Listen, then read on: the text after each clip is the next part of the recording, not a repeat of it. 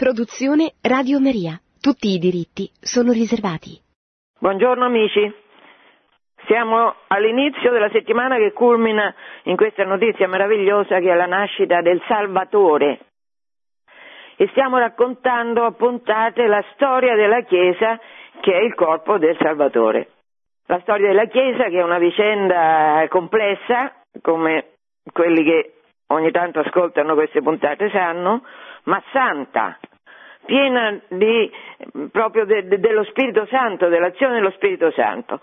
Adesso oggi continuiamo a parlare di quella che viene chiamata la primogenita della Chiesa, che è la Francia, e parliamo, eravamo arrivati la volta scorsa, non ho fatto in tempo a farlo, parliamo della nascita dello Stato Pontificio, che è un evento unico nella storia del mondo.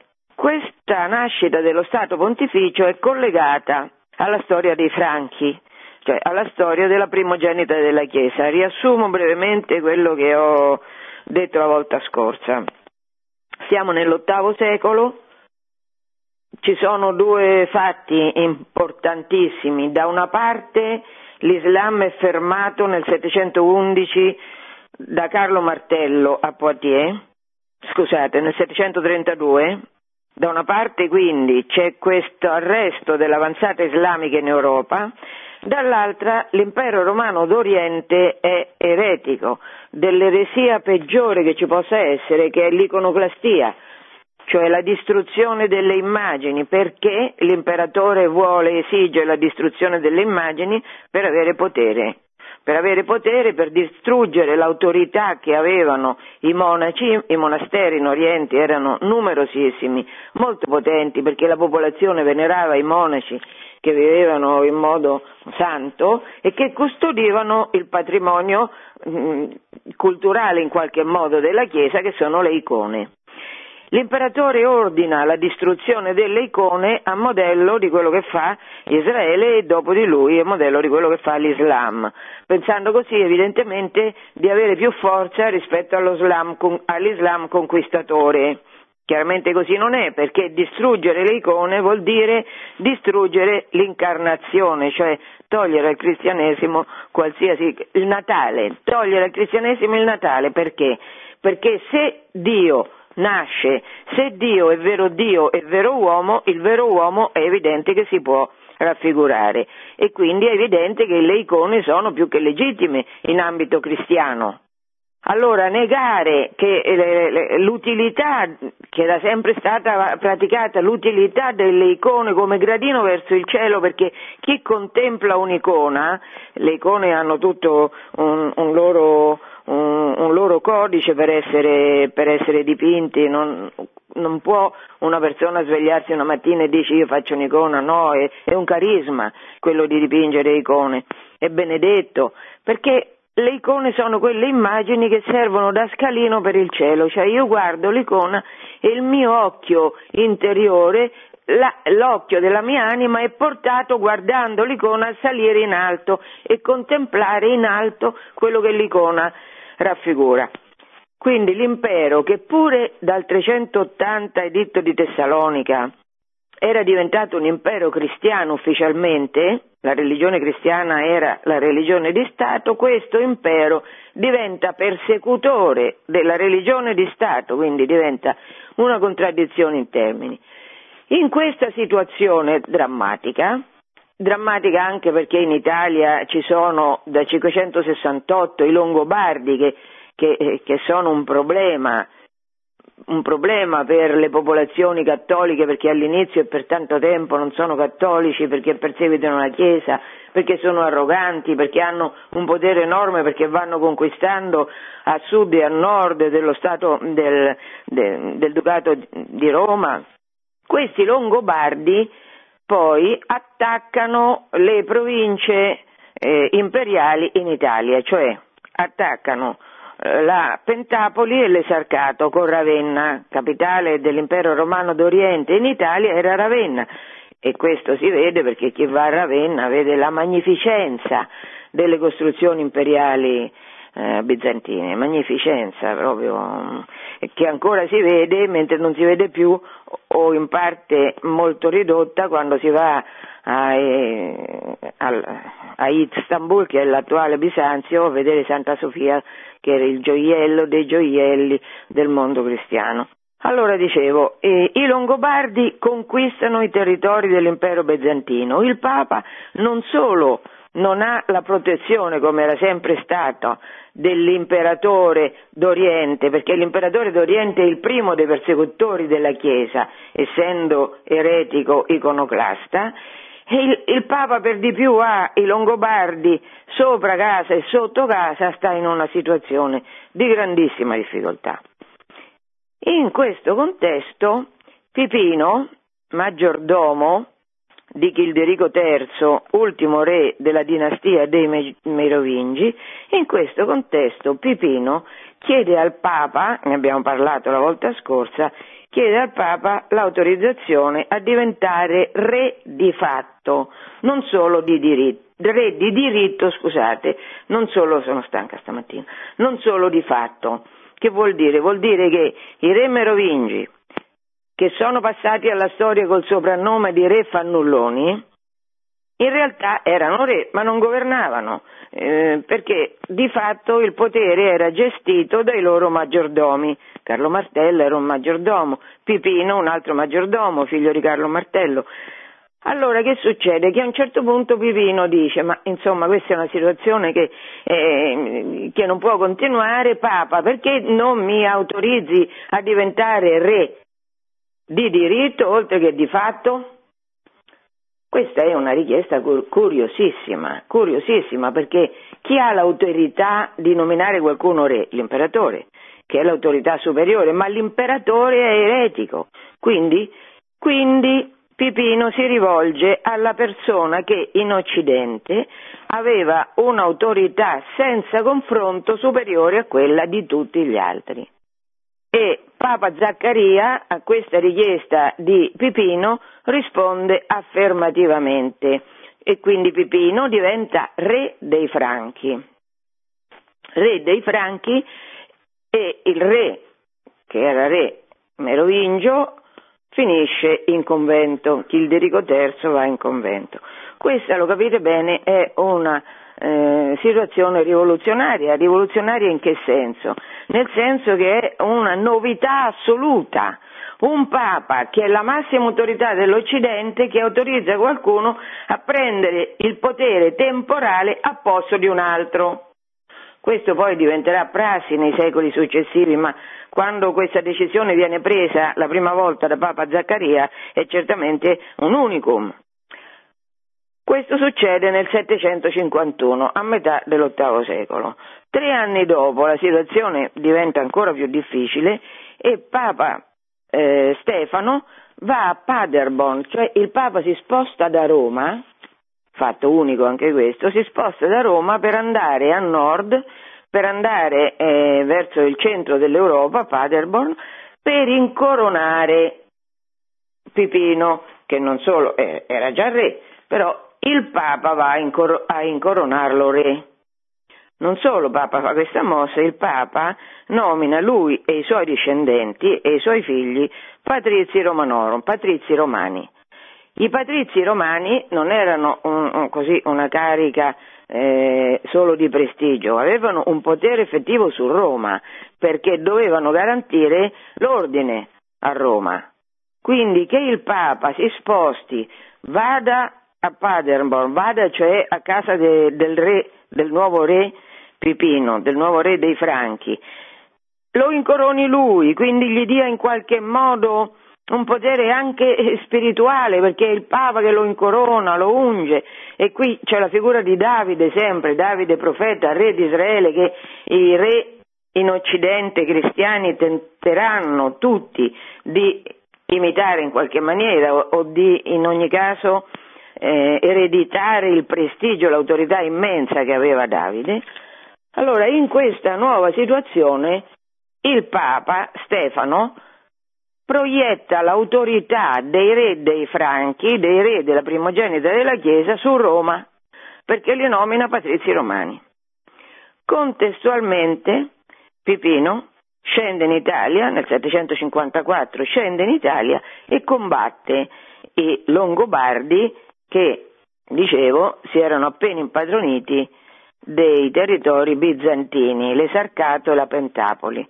L'Esarcato è eh, la zona in, dove risiedeva l'Esarca, che era la massima autorità imperiale in Italia, con Ravenna al centro, la Pentapoli era un insieme di cinque città che cominciano da Rimini e finiscono con Ancona, cioè tutta la fascia adriatica, il litorale adriatico che finisce con Ancona.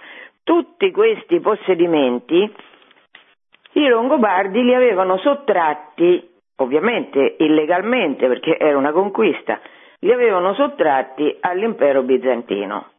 I franchi vanno, vincono i Longobardi e questi possedimenti che erano bizantini non li ridanno al legittimo possessore che era l'imperatore, ma li danno al Papa, li donano al Papa.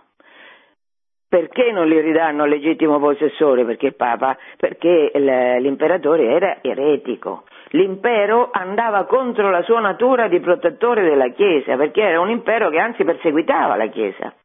Questo è il contesto in cui nasce lo Stato pontificio, in cui il Papa diventa re, perché il Papa di fatto aveva un'autorità immensa su tutto l'Occidente, di fatto governava sul Ducato romano, su Roma, ma formalmente doveva obbedire alla pragmatica sanzione, cioè alle leggi che l'imperatore faceva in Oriente, leggi che erano anticristiane in quel periodo. Quindi il Papa diventa re, che significa?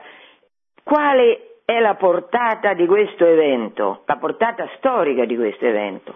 Significa che il Papa non deve più obbedire come suddito al potere temporale cui soggiace Roma.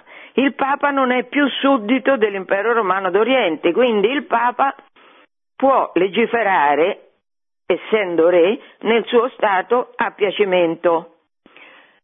Così come ve l'ho cercata di impostare la questione manifesta chiaramente come non è che a un certo punto della storia, a metà dell'VIII secolo, i papi vogliano avere potere come gli altri. Non è che anche il Papa voglia avere uno Stato suo perché tutti ce l'hanno, anche lui ne vuole uno. A parte che il Papa, l'abbiamo visto con la stessa richiesta che gli ha fatto Pipino di diventare re, era in assoluto la massima autorità in tutto l'Occidente, in tutto il mondo. Quindi, che senso aveva per lui avere un regno? Il punto è che, non essendo più suddito di, un qualche, di una qualche autorità statale, il Papa era autonomo, essendo autonomo, chiaramente non faceva leggi anticristiane, come era costretto da un'autorità che poteva essere un'autorità anticristiana. Di fatto, durante l'impero romano, il papato, quasi tutti i papi per tre secoli sono stati martiri. Perché? Perché eh, soggiacevano a un impero anticristiano. E poi dopo è stato il Papa, è stata la Chiesa che ha retto alla, all'invasione per centinaia d'anni di nuovi popoli, nuovi popoli, tutti barbari, tutti senza scrittura, tutti senza cultura. E la Chiesa col sangue, non solo col sangue dei primi secoli, dei primi tre secoli, ma anche col sangue della nuova evangelizzazione, li ha queste popolazioni che invadevano i territori del vecchio impero romano e anche dell'Europa oltre i confini imperiali, cioè oltre il Danubio e oltre il Reno, tutti questi popoli che venivano sono stati evangelizzati e romanizzati grazie al sangue, grazie all'eroismo dei vari monaci, di quelle migliaia di monaci che in tutti i monasteri che sempre più venivano fondati e di nuovo fondati e di nuovo fondati sempre in nuovi territori, hanno esercitato un influsso enorme su quelle popolazioni barbare che vedendo come, in che modo santo e in che modo anche meraviglioso di civiltà vivevano i monaci hanno voluto anche loro aderire a questa cultura che era una cultura fondata dalla Chiesa, impersonata dalla Chiesa. Allora, a metà dell'VIII secolo, per iniziativa dei Franchi, che da una parte diventano re perché chiedono l'autorizzazione al Papa, dall'altra scendono in Italia, vincono i Longobardi che avevano, che avevano a loro volta sottomesso, eh, strappato all'impero romano d'Oriente i territori che aveva in Italia, i Franchi conquistano questi territori e non li tengono per sé. Non li tengono per sé, li regalano, li donano al Papa perché il Papa possa essere libero e quindi la Chiesa possa essere libera. Quindi lo Stato Pontificio nasce in funzione di quella che si chiama con un termine latino libertas ecclesiae. Lo Stato Pontificio nasce per difendere la libertà della Chiesa. Avete capito in che senso libertà? Libertà del Pontefice di non soggiacere a leggi anticristiane.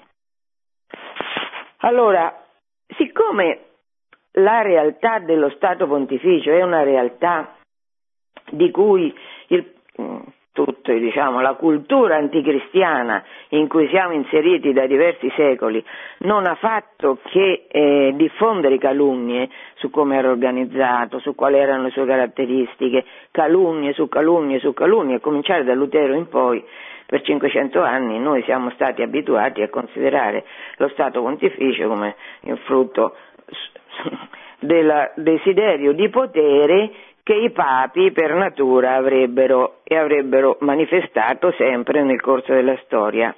Siccome questo è radicalmente falso, ma siccome oggi non c'è più la sensibilità per capire che valore avesse questo Stato pontificio perché, perché abbiamo ripetuto tutte le frasette semplici semplici che i nemici della Chiesa hanno ribadito, e cioè come? Gesù è morto povero e il, eh, il suo rappresentante in terra deve avere uno Stato, chiaramente una contraddizione, cioè quelli che, che, che dicono questo refrain, questo ritornello, dicono un'imbecillità grossa, una menzogna grossa, però normalmente noi cattolici non siamo abituati perché l'istruzione, i libri di testo, tutte le trasmissioni, i giornali sono in mano normalmente agnostici, cioè a gente che combatte la Chiesa, la combatte determinatamente eh, dicendo menzogne, diffondendo menzogne oppure per ignoranza, oppure per ignoranza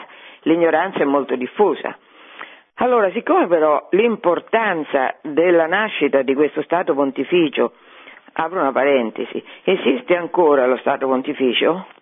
Ve lo domando, esiste o non esiste? Certo che esiste perché è il Vaticano, la città del Vaticano, uno Stato piccolissimo ma che esiste. Per dire, quando Grillo ha fatto quella bellissima invenzione, siccome Roma è nella situazione che tutti conosciamo, allora lui, perché mancano soldi, ha detto, ecco, perché non si tassa, non si mette l'IMU ai musei vaticani?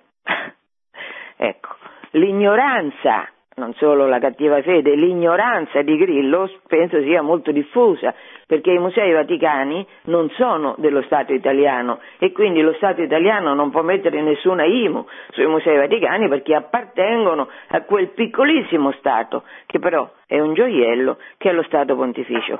Stato pontificio che garantisce al Papa la libertas ecclesia, cioè garantisce ai cattolici di tutto il mondo che i provvedimenti che lui prende, che il suo magistero non è dettato da qualche spirito violentemente anticristiano che glielo impone, essendo lui libero, essendo lui in qualche modo re nel suo Stato. Nelle puntate precedenti mi mm, è capitato di parlare di Papa Liberio, siamo a metà del IV secolo, l'impero è diventato ariano, l'imperatore ha deposto e eh, il Papa l'ha um, sequestrato di notte durante la notte perché la popolazione non si ribellasse, l'ha esiliato e eh, alla fine il Papa ha ceduto all'arianesimo imperiale per paura. Ecco, per evitare questo esiste lo Stato pontificio, per evitare questo. Faccio un altro esempio. Paolo VI ha eh, fatto un'enciclica che si chiama Umane Vite, questa enciclica racconta la bellezza della vita matrimoniale cristiana, che è una vita santa, siate santi perché io sono santo. Questa vita santa è una vita aperta alla, è una vita aperta alla vita, per l'appunto. Ed è uno splendore, la famiglia cristiana è uno splendore.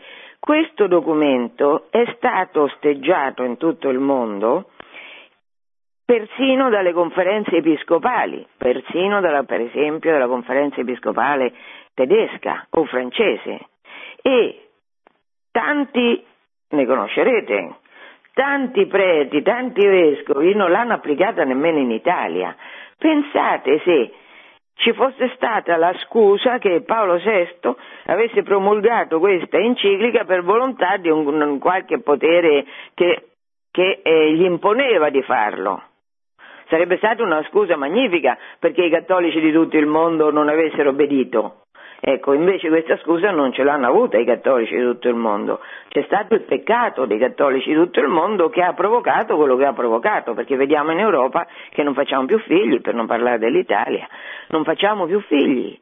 E questo ha tolto vitalità nost- ai nostri stati, alla nostra cultura, una cultura in qualche modo di morti viventi, di disperati, senza speranza senza speranza. Ecco, Paolo VI, la Chiesa, lo Spirito Santo hanno combattuto la disperazione della mancanza di figli in cui siamo immersi, l'hanno combattuta ricordando la verità rivelata in questa piccola enciclica che è stata violentemente osteggiata che si chiama Umane Vite.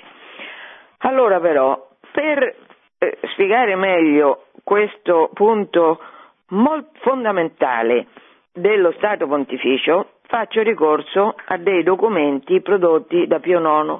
Pio IX è il Santo Papa che assiste allo smantellamento dello Stato Pontificio da parte di spiriti violentemente anticattolici, da parte di ladroni, diciamo, ladroni menzogneri che rubano tutte le proprietà della Chiesa in Italia. Questi ladroni menzogneri si chiamavano Savoia e liberali.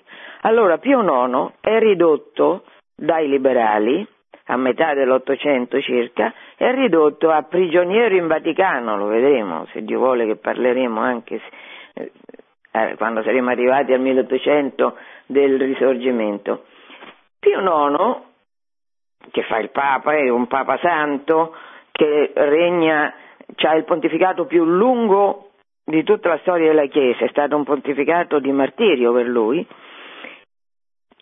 costantemente interviene con encicliche per mettere sull'avviso i cattolici state attenti, non date retta alla menzogna, non date retta alla propaganda, perché i cattolici di tutto il mondo erano eh, oppressi da una propaganda infernale, la stessa che poi continua anche oggi.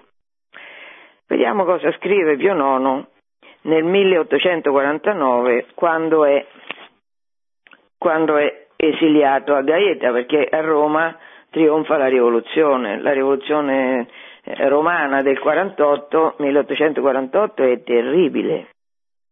I libri di storia non ne parlano, dico finalmente è arrivata la democrazia, finalmente il Papa non è più re, finalmente non c'è più l'assolutismo pontificio, è l'esatto contrario ovviamente. Allora, nella locuzione quibus quantisque del 49, Pio IX scrive i fedeli, i popoli, le nazioni e i regni non presterebbero mai piena fiducia e rispetto al romano pontefice se lo vedessero soggetto al dominio di qualche principe o governo e non già pienamente libero. Penso che questa frase si capisca alla luce di quello che vi ho detto. E invero i fedeli, i popoli e i regni non cesserebbero mai dal sospettare e temere che il pontefice medesimo non conformasse i suoi atti al volere di quel principe o governo nel cui stato si trovasse e perciò, con questo pretesto, sovente non avrebbero scrupolo di opporsi agli stessi atti. È una cosa molto ragionevole quella che scrive il Papa. Ripeto, anche se dovrebbe essere abbastanza chiaro dalle parole che ho detto prima. Comunque il Papa dice se io fossi soggetto a un'autorità eh, qualsiasi civile, il mio magistero in tutto il mondo tutti lo metterebbero in dubbio perché penserebbero che io faccio così perché qualcuno mi ha imposto di fare così, perché io non sono libero.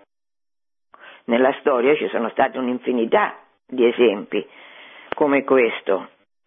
Dieci anni dopo, nel 59, quando ormai Cavour ha messo in moto il meccanismo infernale che, che lo porta a smembrare pezzo a pezzo lo Stato Pontificio, nell'enciclica Ad Gravissimum Pio IX scrive Certamente tutti sanno come, per singolare consiglio della divina provvidenza, è avvenuto che in tanta moltitudine e varietà di principi secolari anche la Chiesa romana avesse un dominio temporale soggetto a nessun'altra potestà affinché il sommo pontefice, sommo pastore di tutta la Chiesa, senza essere sottoposto a nessun principe, potesse con assoluta libertà esercitare in tutto l'orbe, in tutto il mondo, il supremo potere e la suprema autorità a lui data da Dio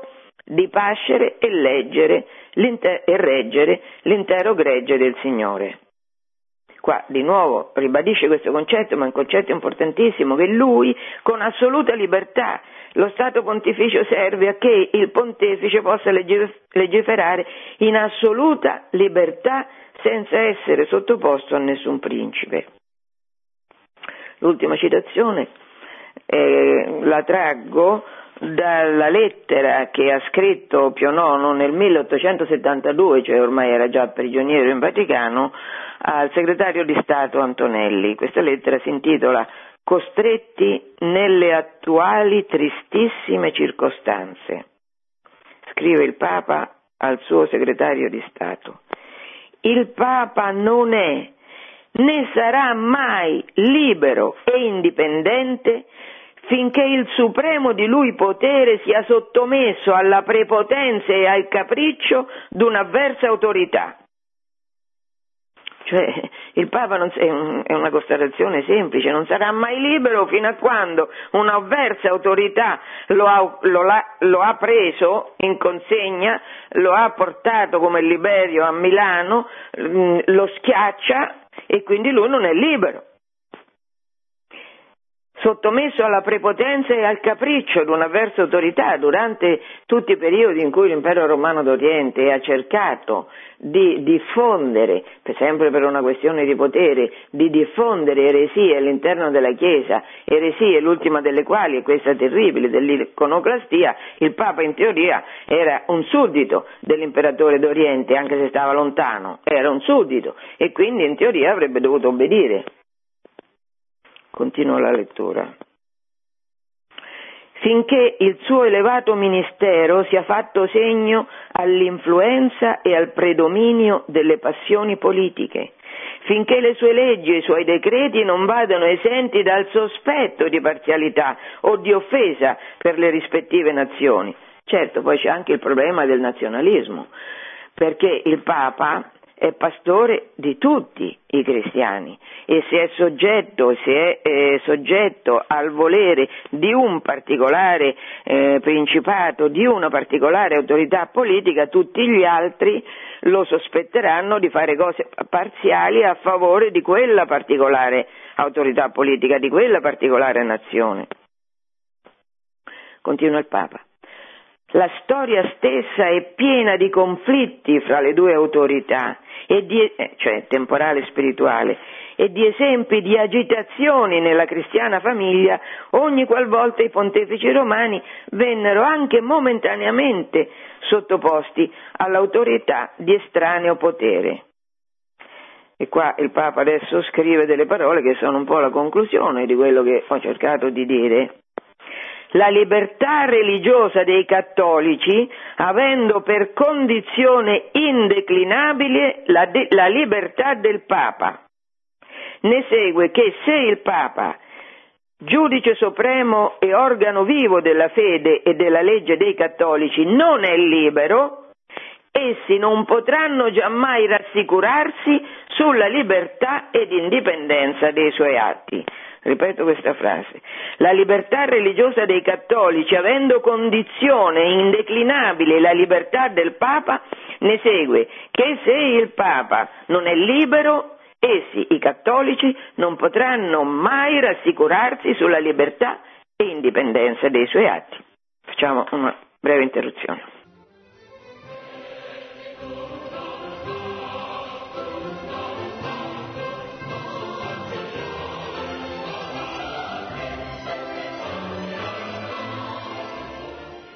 Allora io mi riproponevo questa volta di parlare non solo della nascita dello Stato Pontificio 754 d.C., metà del VIII eh, secolo, mi ripromettevo anche di parlare di una figura centrale nella storia dell'Occidente e anche nella storia del mondo che si chiama Carlo Magno, figlio di Pipino, patrizio romano.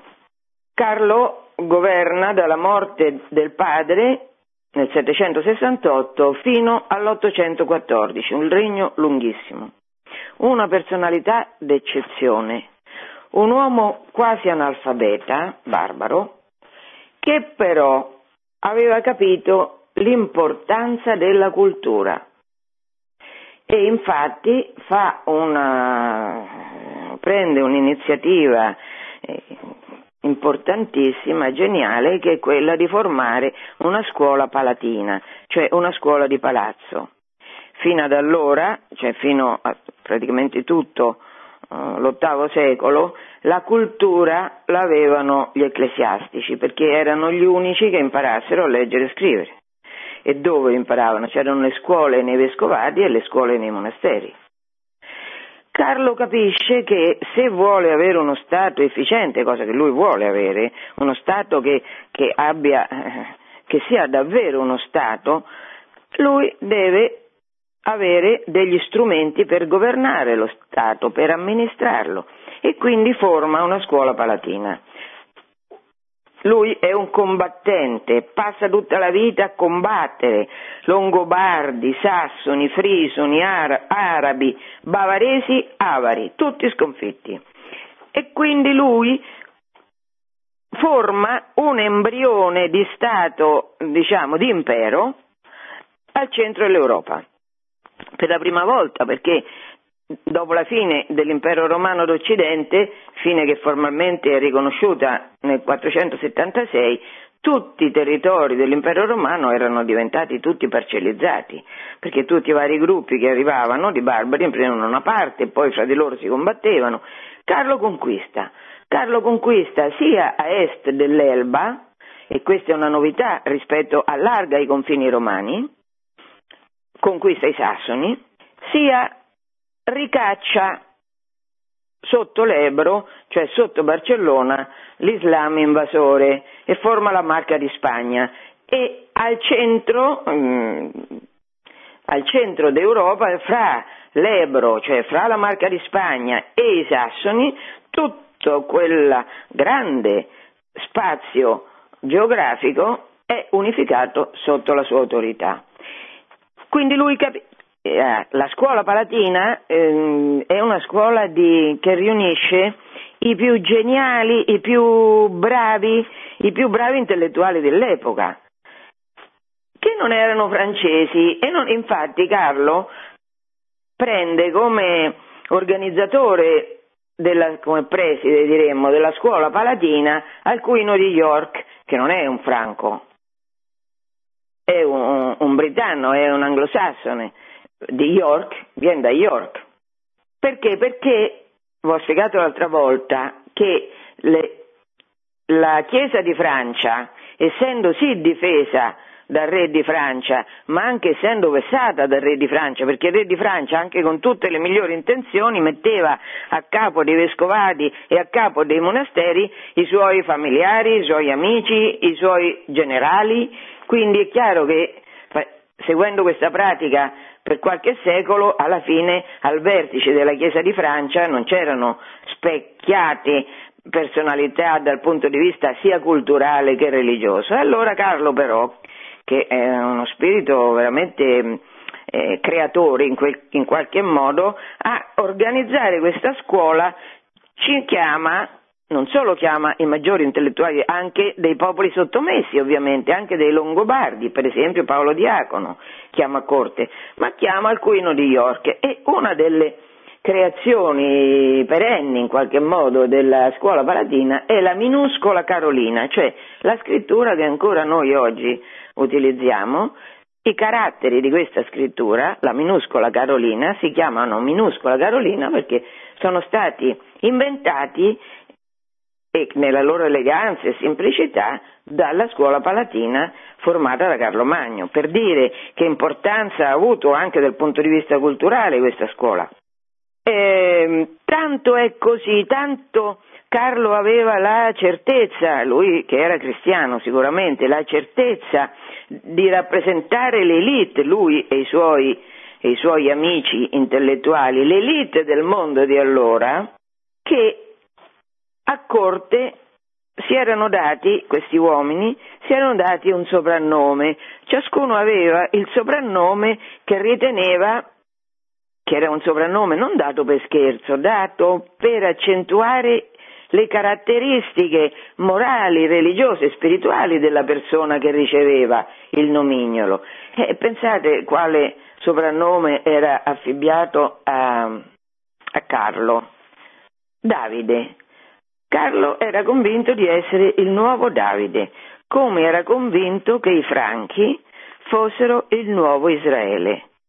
E già qua eh, c'è implicita poi quello che succederà con Avignone, perché i franchi sono convinti di essere in qualche modo più cristiani, migliori cristiani degli altri e di cui anche poi nei secoli tutte le prerogative della Chiesa franca, che verrà chiamata Chiesa gallicana, che i franchi difenderanno in opposizione alla Chiesa universale romana. Questo naturalmente è una tentazione pericolosissima all'interno della Chiesa perché introduce all'interno della Chiesa quel nazionalismo che non deve esistere. Va bene, in questo discorso rientra anche la nascita dello Stato Pontificio e quelle letture che ho fatto tratte dai documenti di Pio IX. Pio IX lo diceva chiaramente, la Chiesa non può essere di una nazione, di un popolo, perché la Chiesa è universale. Allora, dicevo, questo soprannome è un, una caratteristica della, del concetto che di sé aveva Carlo. L'unto del Signore, Davide è l'unto del Signore. E allora Carlo è convinto che per governare e per governare efficacemente e bene, tutti i popoli che aveva soggiogato, tutti questi dovessero condividere la stessa religione, che era la religione cattolica. E bene, e questo lo fa però anche a scapito della modalità con cui la religione cattolica era sempre stata fino allora e sempre sarà dopo di lui propagata, cioè con l'evangelizzazione, perché c'è un conflitto eh, rinnovato nel corso degli anni che contrappone il re dei Franchi Carlo ai Sassoni che abitano in Germania dall'altra parte del Reno, questi sassoni vengono sconfitti più volte da Carlo e alla fine Carlo dice adesso basta, adesso o vi convertite o vi ammazzo. E questo ha portato alla conversione in massa dei sassoni, salvo quelli che sono stati altrettanto in massa uccisi da Carlo perché avevano rifiutato la conversione forzata. E qui faccio una domanda, è lecito convertire qualcuno con la forza? Ovviamente non è lecito, ma se, eh, l'esempio classico, perché per i cristiani fa fede che cosa ha fatto, che cosa ha predicato Gesù. Nel Vangelo di Luca, al capitolo 9, ci sono due apostoli, poi non apostoli qualsiasi, i Buonerges, i figli del tuono, che sono Giacomo e Giovanni, che sono scandalizzati dal fatto che i samaritani non vogliono accogliere Gesù che è di passaggio per Gerusalemme perché loro non, non accettano la tradizione ebraica che vede in Gerusalemme la sede del vero Tempio. allora dice, Signore, perché ormai gli apostoli si erano abituati a poter fare miracoli come li faceva Gesù, perché anche a loro Gesù aveva dato la possibilità di fare miracoli. Dice, Signore, vuoi che chiamiamo un fulmine dal cielo che li, che li stecchisce? E Gesù si scandalizza, Gesù si scandalizza perché, perché, perché la fede non è così non è così che si propaganda, si propaganda con l'evangelizzazione, appunto con la mitezza, con la dolcezza, con la misericordia, con l'esempio. Comunque questo è un esempio in cui un re, perché no, questo non è né papa né vescovo né niente, né missionario, è un re, impone con la forza ai sassoni la conversione. Chissà se questo fatto veramente scandaloso avrà provocato, guarda caso, proprio in Sassonia l'origine di quell'episodio terribile che sarà la riforma luterana. Comunque, eh, Carlo è, si ritiene nuovo Davide, è unto con l'olio, consacrato, quindi in qualche maniera come l'imperatore, come Costantino, vi ricordate che Costantino si riteneva isapostolo, cioè isos, uguale agli apostoli. Episcopos tonectos riteneva di essere, cioè vescovo di quelli di fuori, in qualche modo Costantino pensava di essere un super vescovo. Adesso Carlo è convinto pure lui di avere una funzione fondamentale Mm, come difensore e protettore della Chiesa, benissimo, ma come difende la Chiesa, come la protegge? Intervenendo in tutti i campi, eh, negli stessi campi spirituali, cioè si impiccia di tutte le questioni che riguardano la Chiesa. E così riforma la Chiesa franca, certamente questa è una... E a riformare la Chiesa franca chiama anche gli, gli inglesi, chiamerà anche Bonifacio come il padre prima di lui, questa è un'iniziativa molto positiva, però l'impone lui, nomina lui vescovi e abati, convoca sinodi. Questi sinodi eh, eh, fanno uscire dei capitolari, cioè delle leggi, delle decisioni, e lui dà ai capitolari valore legale.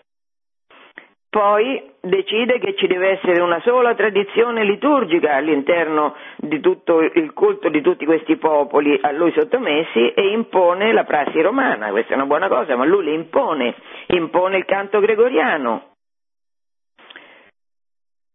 E poi disciplina la, visita, la vita nei conventi, impone che tutti i conventi seguano il modello benedettino, per esempio, questo che vuol dire, per esempio, che se c'erano dei centri basiliani, San Basilio, grandissimo, mm, grandissimo fondatore di monasteri meravigliosi, impone no, che siano tutti benedettini, fonda nuove diocesi. E, e questo è pure un aspetto molto importante, evangelizza i territori conquistati e anche manda evangelizzatori in territori che ancora non sono conquistati, per esempio in Moravia. Questo poi lo vedremo a proposito di Cirillo e Metodio che sarà all'origine di, un, di fatti un pochino scandalosi. Comunque, Carlo, re, geniale re, unifica un grande territorio al centro dell'Europa e promuove l'evangelizzazione a est di questo grande territorio. Questa politica poi Carlo diventerà parlo, diventerà imperatore, ne parlo fra due secondi, questa politica imperiale sarà seguita dai successori dell'impero, del, Santo, del Sacro Romano Impero d'Occidente, tedeschi, che saranno tedeschi sassoni, che promuoveranno l'evangelizzazione degli slavi a Oriente in funzione in parte sì, della propagazione della fede, ma in funzione sostanzialmente dell'influenza della loro autorità su territori che non erano loro soggetti, quindi in preparazione di una futura annessione di questi territori. Questa politica che poi arriverà, la farà, la continuerà in ambito completamente diverso, ma insomma Hitler quando vorrà, vorrà attaccare la Russia eh, la farà la continuerà perché è una politica che poi sarà propria della Germania. La Germania prenderà questa politica imperiale di preparare la sua influenza a est tramite l'evangelizzazione. Per dire anche che Carlo si impiccia pure del dogma.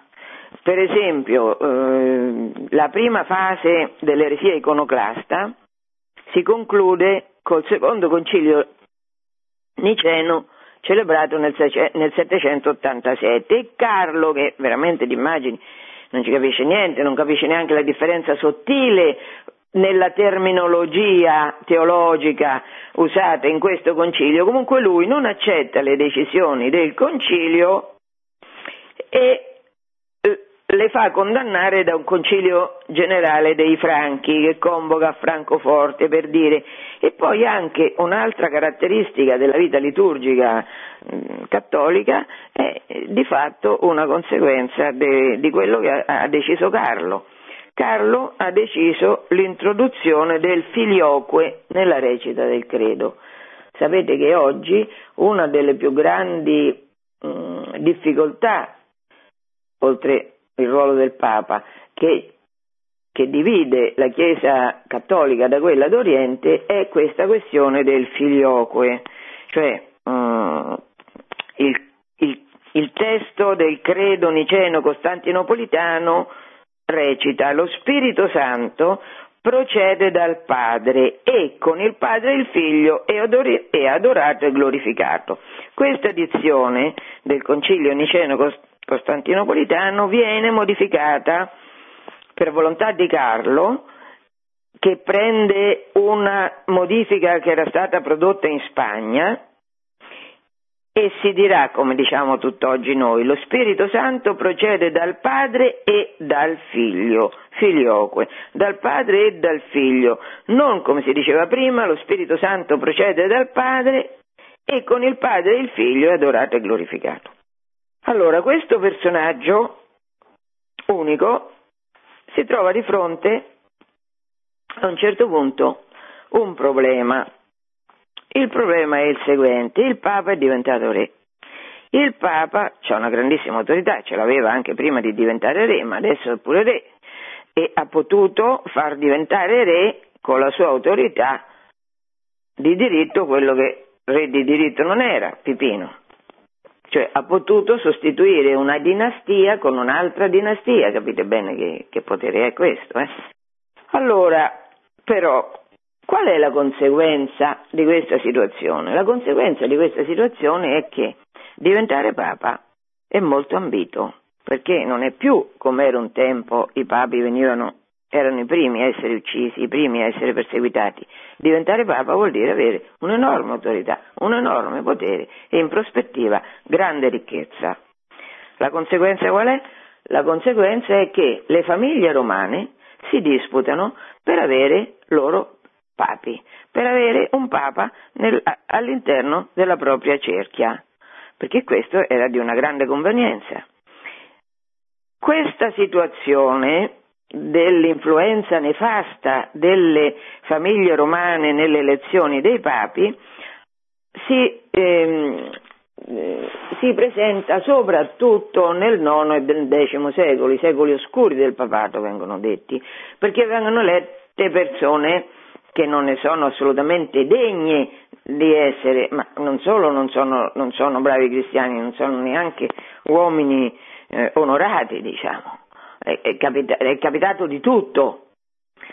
Allora succede che Leone III, che diventa Papa nel 795, Leone III, in questo contesto, diciamo, di lotta fra famiglie romane, lui, una, lui era un, un, uomo semplice, non aveva una potente famiglia alle spalle, viene accusato ingiustamente da la famiglia del Papa precedente, viene fatto prigioniero, viene mm, malmenato, fino a che miracolosamente viene, riesce a fuggire, riesce a fuggire e Leone III si rifugia da Carlo che sta a Paderborn. Si rifugia Carlo, da Carlo perché gli dia protezione, perché lui eh, non ha fatto niente, ma lo accusano di essere un individuo immorale, lo accusano per, per desiderio di potere. Da Carlo però contemporaneamente vanno anche quelli che accusavano Leone III. Quindi Carlo si, tuo, si, trova di fatto in una posizione intermedia fra il Papa e i nemici del Papa, una posizione di giudice fra il Papa e i nemici del Papa. Capite che questa è una posizione strana perché? Perché il Papa è la massima autorità sulla terra in ambito cristiano, non c'è un'autorità superiore al Papa. In questa situazione nuova, in cui si viene a trovare il Papa, Carlo decide di rimandarlo a Roma scortato da vescovi e nobili franchi in armi.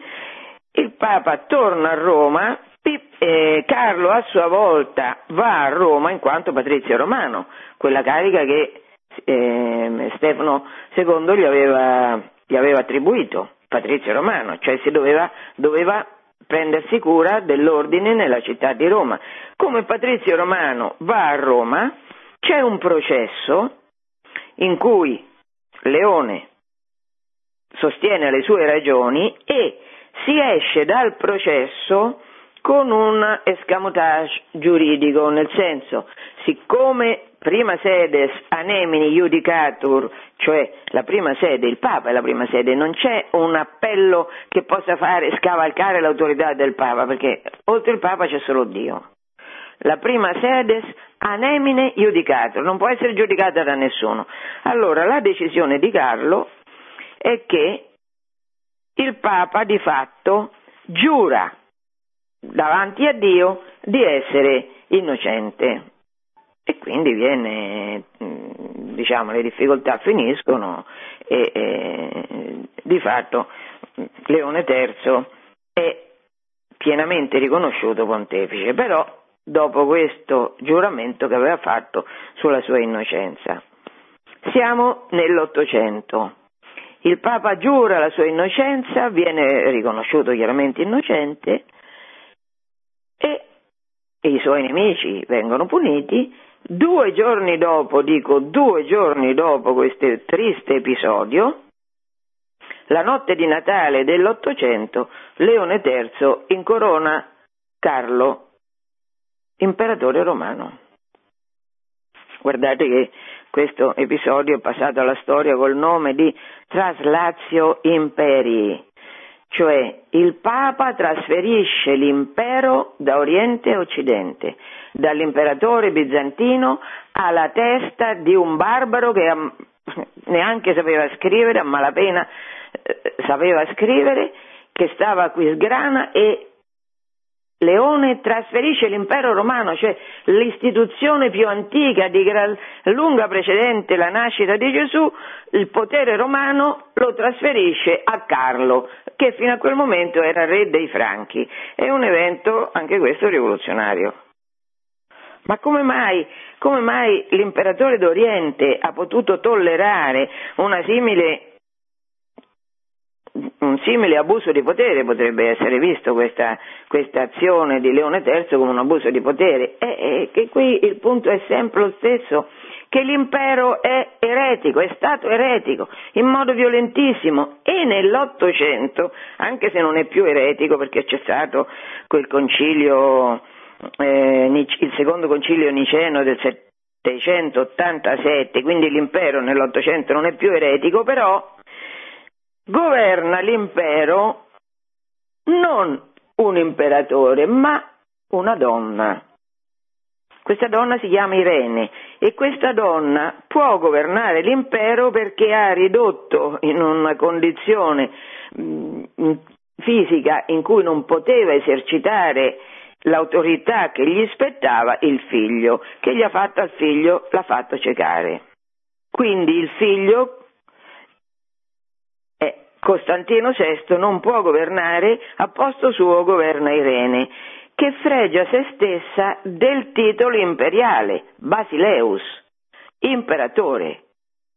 Eh, non c'era un termine per l'imperatrice perché non era assolutamente previsto, come oggi per esempio si dice sindaca, che è un orrore, o ministra che è un altro orrore, non c'era, c'era il termine che designava l'imperatore Basileus e Irene usa per se stessa questo titolo, Basileus. Però l'Occidente non accetta questo scandalo di una donna perché non era pensabile che l'autorità massima fosse, al mondo fosse esercitata da una donna, considera l'impero d'Oriente, l'impero romano d'Oriente, un impero vacante. Quindi l'insieme di questi fatti fa sì che il Papa di fatto abbia l'autorità, certo la corona dell'impero romano non se la poteva mettere in testa Carlo da solo ovviamente, ci voleva qualcuno con autorità per farlo, questo qualcuno era il Papa, come 50 anni prima un altro Papa. Aveva messo sul capo di uno che non era re la corona regale, così adesso. Un Papa mette sul capo di uno che non era imperatore la corona imperiale, però la corona imperiale è la corona imperiale romana. Come gli storici contemporanei raccontano questa vicenda. Alcuni dicono che Carlo non ne sapesse niente e che fosse cadesse, diciamo, cadesse dalle nuvole quando il Papa durante la messa di Natale l'ha fatto inginocchiare e gli ha messo questa corona in testa. Altri dicono invece che lo sapeva perfettamente. Adesso, indipendente, insomma, è difficile pensare che non ne sapesse niente. Il Papa gli mette in testa una corona che eh, la, la cronaca contemporanea dice preziosissima. Comunque è evidente che eh, a questo punto la, il re dei Franchi prima e l'imperatore poi, però Carlo per sé non userà mai il titolo di imperatore, si definirà Rex Francorum et Longobardorum, re dei Franchi e dei Longobardi, però di fatto il Papa l'aveva proclamato imperatore. Allora, adesso abbiamo una novità, adesso io volevo parlare più a lungo di questa, di questa novità, però non ho tempo anche perché vorrei, vorrei, lasciare un po' di spazio alle domande, quindi vado diciamo al sodo. Il Papa in, è, è capace, ha l'autorità per trasferire l'impero romano, dico impero romano, da Oriente a Occidente, dalla dalla testa di Irene che non, che era, che non era eh, riconosciuta come imperatrice alla testa di Carlo. Quindi il Papa ha un potere immenso. Quindi il Papa, allora si potrebbe dire, ha raggiunto con la notte di Natale dell'Ottocento, ha raggiunto un potere enorme. Eh, è vero? Eh, non è vero.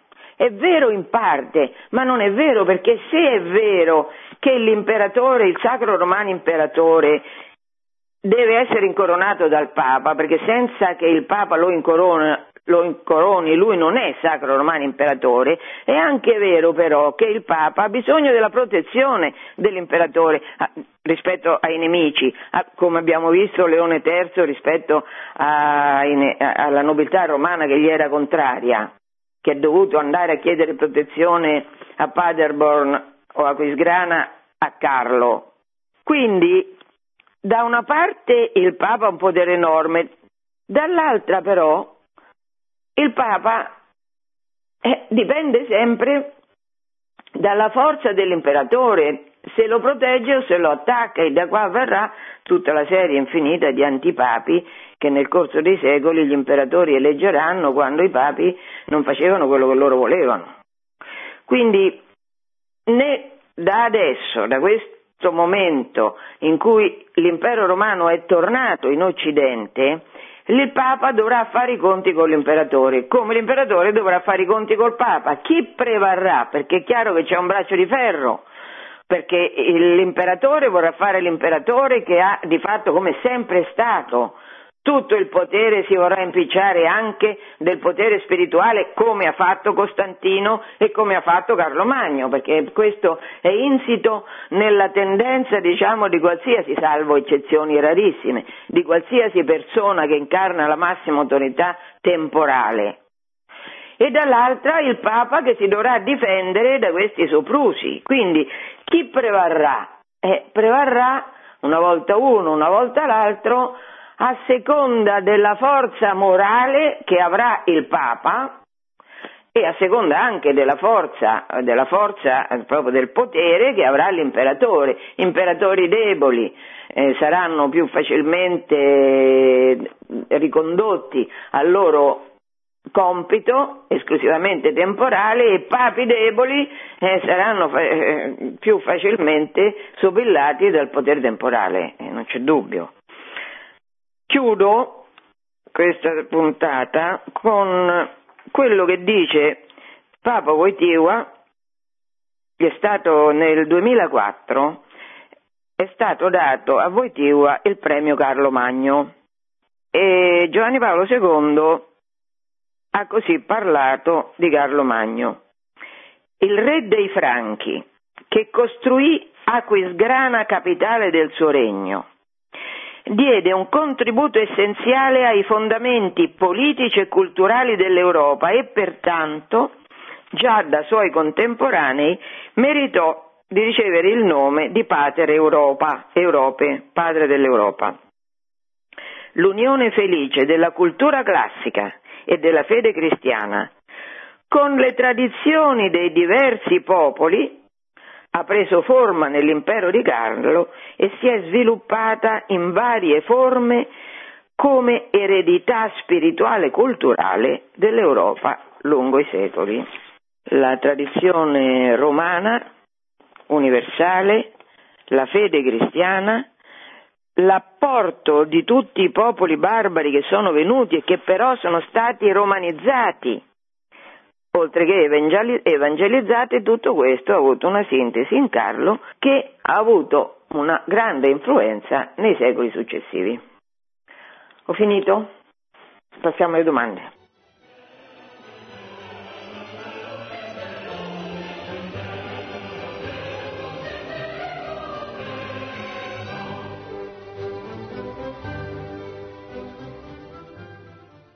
Pronto?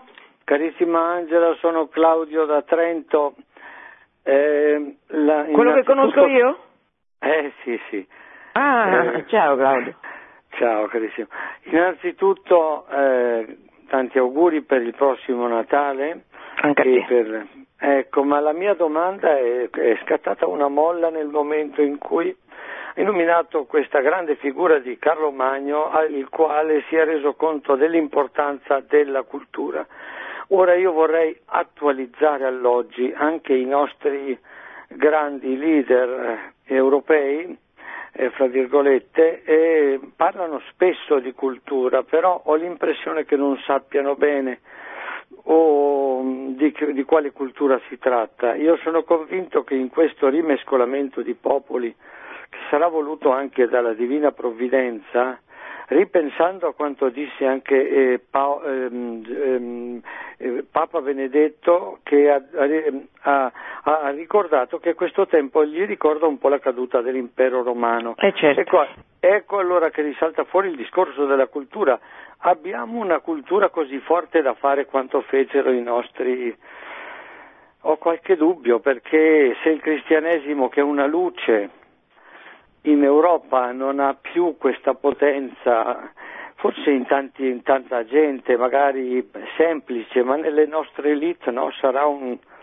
bisogna pregare che i popoli si sveglino. Ma non c'è dubbio. Ma la domanda qual è, Claudio? È proprio questo, dico, la cultura, eh, quale cultura oggi può salvare mm-hmm. l'Europa? Capito. Ma innanzitutto tu sottolineavi giustamente l'importanza della cultura, per esempio qua in Italia Gramsci è, è riuscito a modificare la storia di questa nazione perché? Perché eh, i comunisti mh, hanno, capendo l'importanza della cultura, eh, hanno dominato la cultura, con tutte le conseguenze che questo ha comportato. Oggi c'è eh, un, diciamo, l'agnosi moderna, quella che impone il gender, quella che impone come diritti di civiltà eh, l'aborto, il matrimonio omosessuale e compagnia cantando, questa è una cultura che, viene, che, che, è fondamentale per avere il potere sul mondo, perché tu le persone non le domini contro il loro cervello, la loro ragione es- deve essere asservita in qualche maniera a a quello che tu vuoi che loro facciano. E questo gli uomini di potere l'hanno sempre saputo. Purtroppo negli ultimi decenni i cattolici hanno sottovalutato, hanno sottovalutato l'importanza enorme che ha la cultura e l'hanno lasciata da parte e, che, e, hanno accettato tutte le modifiche che nel corso dei decenni, adesso certo la cosa è accelerata, ma nel corso dei decenni sono state fatte nelle scuole per evitare che gli alunni crescessero con un apparato critico consapevole e quindi faticassero, perché per avere cultura c'è bisogno di fatica, c'è bisogno di lavoro. È stato imposto, mm, che ne so, il 6 a tutti, no? Era un modello, la scuola eh, raggiungeva vertici di, di, eccellenza quando promuoveva tutti. Eh, eh ragazzi, questo cosa ha comportato? Questo ha comportato allevare generazioni di ignoranti totali, ma questo allevare ignoranti totali ha fatto sì che le parole d'ordine più assurde come quelle del gender, più antinaturali, più folli, venissero accettate supinamente perché le persone ormai non hanno più un ubicon system, non hanno più una identità forte come quella che noi cristiani dobbiamo avere, sempre più dobbiamo avere. E io ritengo che quello che faccio, cioè che anche il libro che ho scritto, che veramente ve lo consiglio, una storia della Chiesa, dia questi anticorpi per difendere la Chiesa che è corpo di Cristo, la meraviglia della Chiesa che è il corpo di Cristo dagli attacchi che sempre e sempre rinnovati Satana gli rivolge. Certamente la cultura è molto importante e dobbiamo pregare molto, hai ragione Claudio, perché le nostre classi dirigenti, anche nostra, eh, dire, anche i nostri vescovi, anche i nostri parroci, si attrezzino culturalmente, non cadano supinamente come tanti fanno purtroppo e hanno fatto negli ultimi decenni, succubi delle manie anticattoliche della cultura cosiddetta contemporanea. È un problema, è un problema però siccome la storia non la fanno gli uomini, la fa lo Spirito Santo, però certo poi eh, l'apostasia in cui viviamo ha delle, delle, conseguenze, già ha conseguenze economiche, culturali, morali, umane, enormi, devastanti, ma se continuiamo così, eh, e quindi bisogna pregare. Buon Natale a tutti, perché la speranza, la speranza, noi abbiamo un tesoro enorme, gigantesco, che solo noi abbiamo, e che è la vittoria sulla morte fatta da vero Dio Gesù Cristo, nato da una vera Vergine Maria, che a modello della quale e con l'intercessione della quale siamo chiamati a vivere santamente. Adesso questo bambino nasce nasce in una grotta, cioè in una situazione in cui non è riconosciuto da nessuno e poi sarà crocifisso. Eppure questo bambino ha cambiato la storia, perché la storia, nonostante tutto quello che gli gnostici tentano anche oggi, ancora oggi, di fare, si conta gli anni, si contano dalla nascita di Gesù. Quindi questo bambino nato in una grotta per consolare tutti quelli che stanno nella grotta, tutti quelli che stanno nell'angoscia, tutti quelli che stanno nell'ingiustizia, nella povertà, nella disperazione. Questo bambino ha una forza enorme perché è Dio. Allora celebriamo il Natale con allegria, con speranza. Buona giornata, se Dio vuole ci rivediamo il terzo lunedì di gennaio. Produzione Radio Maria. Tutti i diritti sono riservati.